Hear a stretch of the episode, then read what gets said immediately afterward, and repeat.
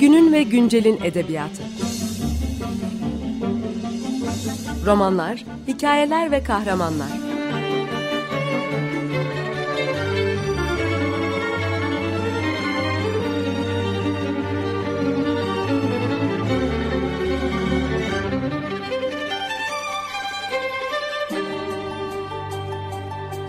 Hazırlayan ve sunan Seval Şahin.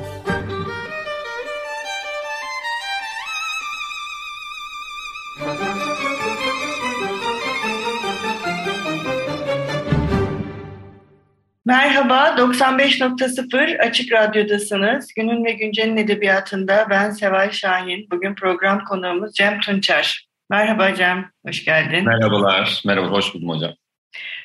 Cem Tunçer'le birlikte bugün Holden Kitap'tan çıkan Juvenile adlı eserine konuşacağız. Öncesinde ben size kısaca Cem'i tanıtacağım. Cem Tunçer İstanbul doğumlu, Amerikan Kültürü ve Edebiyatı bölümünü bitirdi.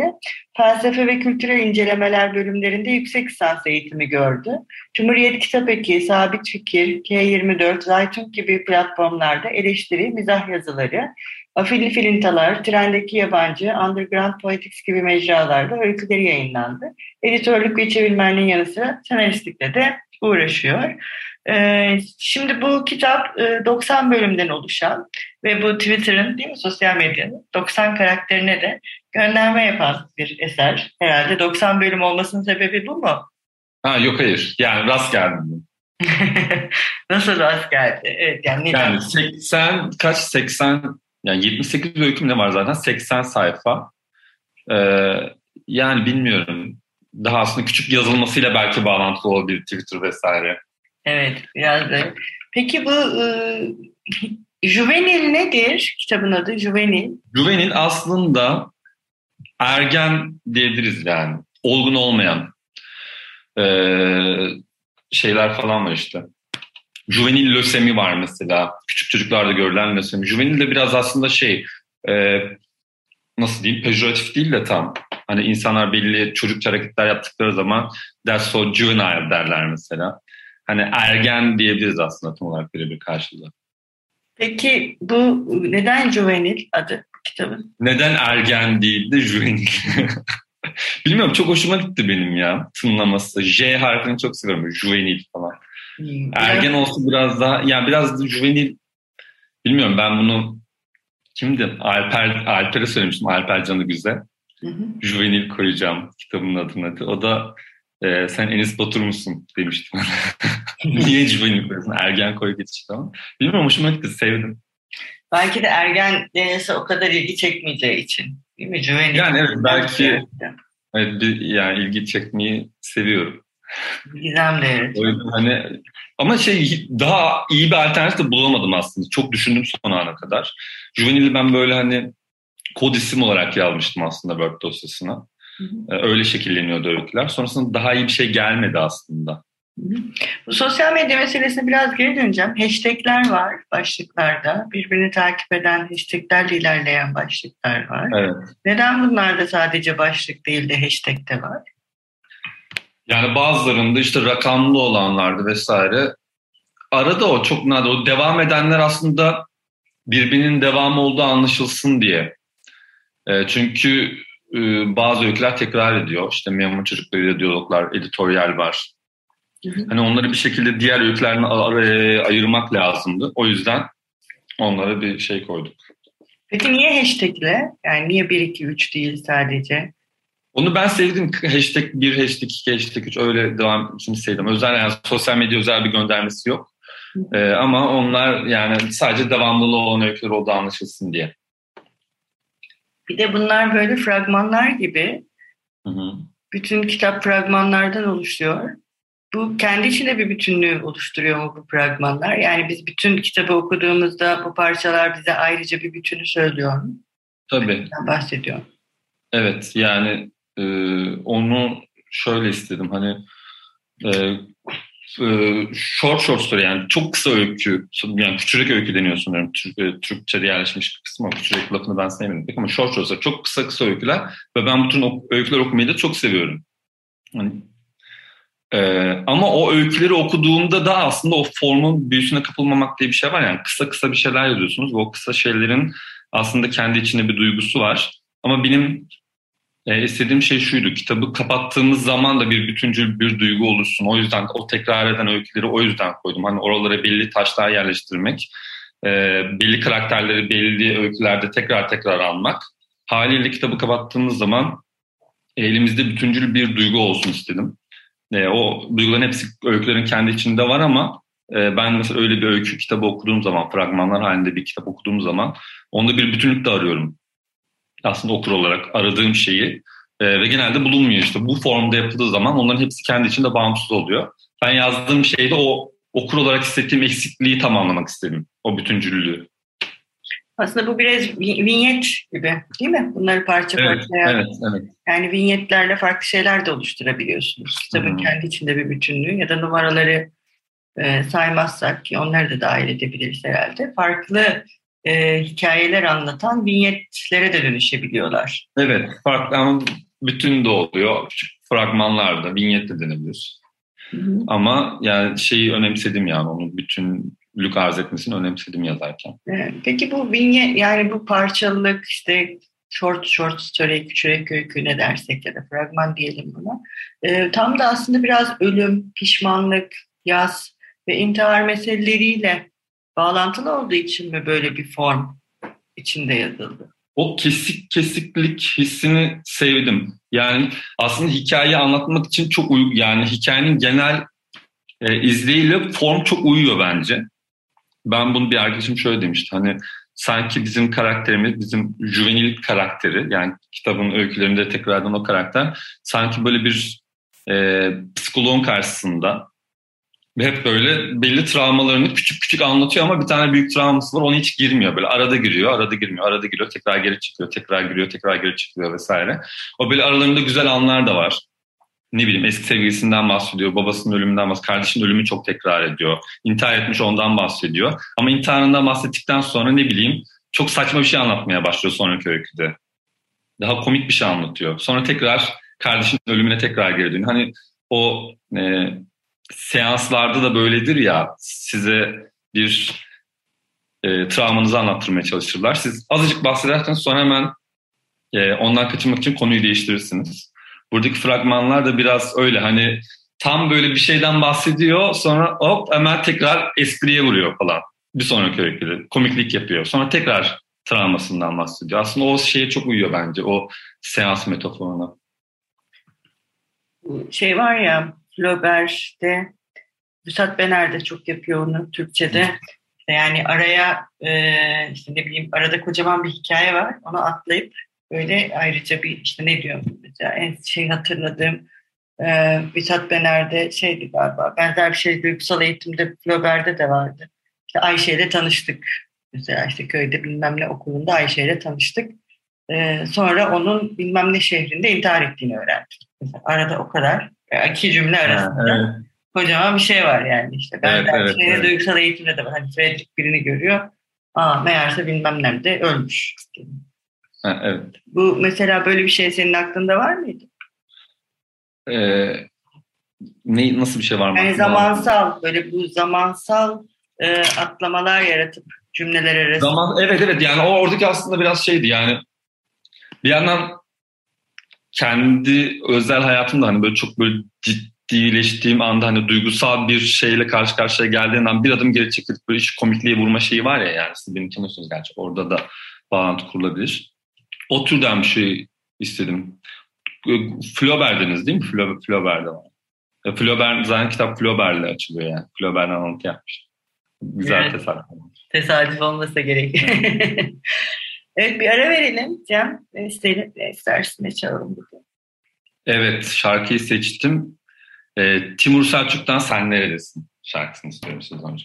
95.0 Açık Radyo'dasınız. Günün ve Güncel'in edebiyatında ben Seval Şahin. Program konuğumuz Cem Tunçer'le birlikte Holden Kitap tarafından yayınlanan son eseri Juvenile hakkında konuşuyoruz. Programımızın ilk kısmında eserin fragmanlar işte ya da ona short story, küçük öykü denirse bu şekilde yazılmasından formun içerikle, temalarla kurduğu ilişkilerden bahsettik.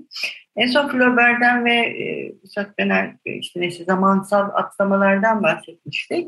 Yalnız kitap bütün bu cümlelerdeki, yani fragmanların içindeki cümlelerdeki zamansal atlamalara rağmen birbirini takip eden hikayeleri anlattığında aslında aynı an dilimine geliyor. Yani oradaki zaman sanki aynıymış gibi geldi bana. Yani işte Kaan'ın öldüğü, kardeşin öldüğü anla, ondan bahsedildiği başka fragmanlarda da an hep aynı. Yani anlatıcının bize onu anlattığı an hep aynı gibi geldi. Öyle mi? Evet doğru. Yani biraz önce dedik ya, konuşmanın ilk kısmında bahsettiğimiz o şey vardı, hani bir seans gibi. Aslında bu birini anlatıyor. Yani ve işte Kaan'ın ölümü var, kardeşin ölümü var ve onu da aslında pek de anlatmak istemiyor. Ve haliyle işte bir sürü şeyden bahsediyor. Ama dediğiniz gibi biz zamansız, ne bileyim, küçüklüğüne gidiyor. Sonra 27 yaşında intihar etmiş, ondan bahsediyor bir anda. Sonra annesinin babasının öldüğünden bahsediyor bir yerde. Sonra tekrar Kaan'a dönüyor.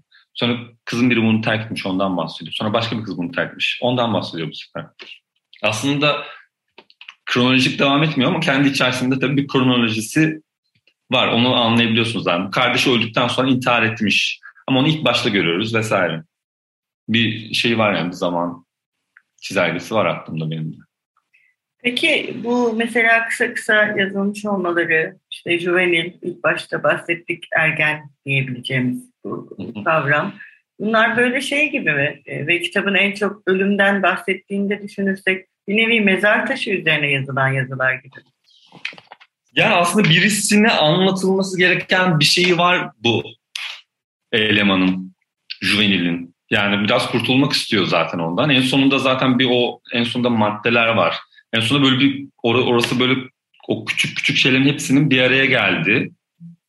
Bir anda zaten kitaptaki herhalde en uzun şeylerden biridir. Yani en uzun kesintisi süren yerler. O 23-24 madde var kitabın finalinde. O maddeye gelene kadar hep kesik anlattığı şeyler en sonunda orada... 27 madde var, evet. Evet, orada bir kusuyor gibi yani, orada şunlar oldu sanki böyle aynaya karşı böyle bağırıyormuş gibi böyle orasını o yüzden yazdım, hani en sonunda bir şey gerekiyor ya, böyle bir bu adam anlatıyor ama anlatamıyor da tam derdini. En sonunda böyle bir kitap biterken en sonunda onu anlatıyor ve sonrasında zaten olayı öğreniyoruz, olayın gerçekliğini, işte özür diliyor kardeşinden vesaire. Peki bu mezar taşı hikayesine ne diyorsun? Mezar taşlarına yazılan... Mezar taşı bilmiyorum, ilginç olabilirmiş. Aslında şey olarak da sığıyor. Mezar taşına evet. Sığacak şeyler. Yani mezar taşının kişilerin de bir nevi onları en iyi ifade edebilecek şeylerle, hatta bazen desenlerle falan da süslemek. Evet, aslında bir de karakterin intihara yeltendiği infosu da var ama aslında bu şeyde çok ilginç olsun bunu söylemeniz. Kitabın şeyinde ikinci bölüme geçerken bir epigraf koymuştum. Ferhat Çelikel'den. Evet, intihar mektubuyla ilgili değil mi? Evet, ben benden sonra okunup okunmayacağından emin bile olmadığım bir intihar mektubu yazıyorum türü bir şeydi. Bununla çok uyuyor aslında. Yani mezar taşı, intihar mektubu, ne dersek diyelim, aslında bir şeyler, aslında hayatındaki pasajların hepsini bir yere aktarma, birilerini anlatma peşinde gibi denebilir.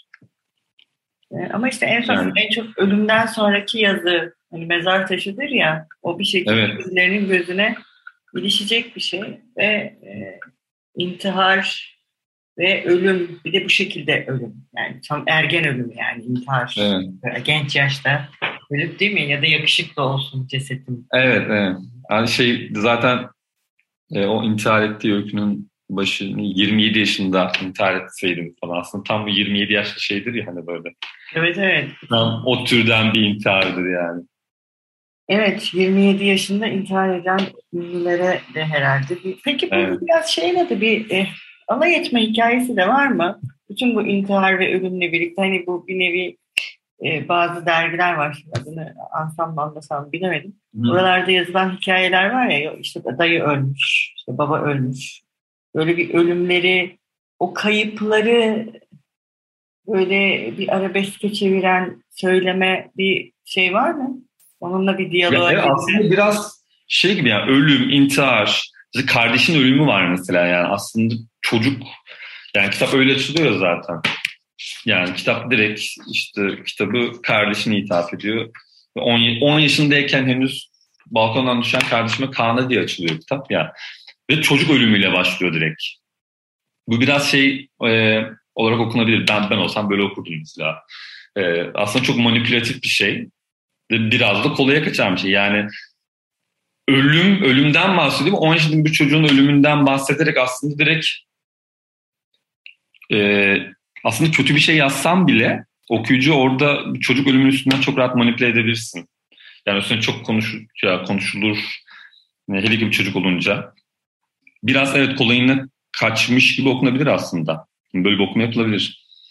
Ama evet. Tabii başka türlü yani ne bileyim özgüvenli bir duruş olarak da okunabilir. Yani sonuçta bunu benim söylüyor olmam da farklı bir şey ama. Yani ben mesela şey diye düşündüm. Bu böyle işte bir takım dergiler var ya onları açıyorum ben. Bazen arada karıştırıyorum. Hep böyle bir manipülatif ölüm işte evet. Hikayeleri var. Sanki böyle ne bileyim Juvenil de biraz ergen işi diye böyle açılıyor olabilir. Evet. Evet okunabilir. Evet öyle okunabilir. Evet hani çünkü ne bileyim her edebiyat metni herhalde döneminde yazılan diğer şeylerden çok da bağımsız değil. Onlar da bir diyaloğa giriyor galiba değil mi? Biraz evet. Böyle ama ben bunları yemiyorum diyeyim yani. Evet aslında şey yani bu ölümlerden ölümleri aslında bahsetme tarzı vesaire de çok böyle o ölümü kutsayan, ölümün ardından çok büyük yas tutan bir anlatım tarzı olmadığı için yani babasının ölümü, kardeşinin ölümünden bahsediyor ama aslında bunu çok da ciddiye almıyor. Hemen arkasından bir espri yapıyor. Yani kardeşinin çüp legoyu kulağına sokmaya çalışmasından falan bahsediyor. Aslında o türden bir yazım biçimini bir tür tırnak içinde yapı bozulma uğratıyor bile denebilir neredeyse. Çünkü evet. Tam da demek istediğim öyle bir şeydi. Evet. Bir yapı bozulma. Evet yani olabilir böyle okunabilir. Memnun oldum böyle okunabilir. Ya peki şey sormak istiyorum. Sen Afili Filintalar'da da yazdığın için Cem bir dönem yani o grup varken biliyorsun işte seninle de konuşmuşuzdur zaman zaman. Böyle bir edebiyata bir ergenlik özellikle bir işte erkek ergenliği onun arkasından da kırılgan erkeklik hikayesi çok girdi biliyorsun. Böyle bir ekol oluşturuldu. Ne diyorsun buna sen? Yani ya kendini parçası, burada nerede bir yerde konumlandırıyor musun? Onu da merak ediyorum. Ya onun bir parçası olarak çok rahat görülebilecek bir şey aslında yani. Ne bileyim bir kaybeden denebilir mesela. Bir şey var ya öyle bir kitap ismi bile var hani erken kaybedenler diye. Aslında baktığım zaman kitabın bütünü o edebiyatın bir parçası olarak görülebilir tarz olarak. Çünkü işte yani ergen ve fragmanlarda şeyi de görüyoruz ya hani kadın da çok var hayatında bu adamın. Yani evet erkek bir kitap denebilir yani. Yani o kırılgan erkeklik ve ergenliğin birleşimi bu Afili Filintalar ve sonrasında yaratılan edebiyatta yani sen de kendini orada konumlandırıyorsun o zaman. Yani buradaki... Aslında konumlandırmıyorum ama kitap orada kendini konumluyor otomatikman. Yani o türden bir community'nin parçası olmayı arzu ettiğimden ya da öyle hissettiğimden değil ama ister istemez. Evet. Yani kesinlikle o şeyin bir parçası olarak görünüyor, görülebilir yani. Evet. Peki bu metnin mesela böyle fragmanlarla yazılması ve hani dediğimiz biraz önce konuştuğumuz o bir nevi o söylemi yapıp bozuma uğratması da biraz belki şey diye düşünülebilir mi? Buraya yöneltilen bir bu hikaye başka türlü olabilir mi diye bir cevap ya da o şekilde bir diyalog olarak. Evet olabilir. Aslında biraz bu tam da o ergen edebiyatı tırnak içinde dediğimiz şeyin biraz onlardan aslında form da belki onlardan kendini biraz farklı kılıyor. Belki de hatta ne bileyim belki de o yüzden böyle yazıldı. Yani çünkü onun belli bir formu ne bileyim normal bir short story yazılmadı ama küçük yazdı. Bir de bunun böyle bir versiyonu falan diye dokunabilir tabii yani. Evet. Biz de ergen yazdık ama öyle biz değil. Daha farklı yazdık bunu. Evet. Yo ama bence bu senin metninde bir de biraz daha genç bir kuşak olarak yani daha bugüne yakın. Evet, aslında jenerasyon olarak uyduğumuz bir o kuşaktan tabii ben çok sonrayım yani. Evet evet, daha genç bir kuşak olarak aslında oradaki edebi tavırla bir kendi neslinin hesaplaşması diye de düşündüm ben. Yani bunu bu şekilde yapmak ve şey açısından. Evet Cem, çok teşekkürler konuğumuz olduğun için. Ben teşekkür ediyorum. Çok sağ ol. Çok memnun oldum. Neyse, bu biliyorsun bizim programımızın sonunda hep bir bölümle bitiriyoruz. Evet. Bugün de Juvenile'le bitireceğiz. Sen hangi bölümle veda etmek istersin? Hangi bölümle veda edeyim? Kanıt bölümüyle veda edeyim. Çok teşekkür ederiz Cem, konuğumuz olduğun için. Ben teşekkür ederim. Kitaplarda buluşmak üzere. Evet, son söz senin. Hoşçakalın, görüşmek üzere. Kavga ettik ve evdeki eşyanı alıp çıktı, tüm eşyalarını. Deprem çantasını alır çıkar gibi hiçbir şey unutmadan, tek bir toka dahi. Sabah uyandım ve tek bir toka aradım. Hayır, hiçbir şey unutmamış. Sabahlığımı giydim, kolları kısa geliyor, kıvrılmış. Sevgilimin boyu 1.60. Bir şey unutmuş diye geçiyorum aklımdan. Bir zamanlar burada yaşadığına dair bir kanıtım var artık.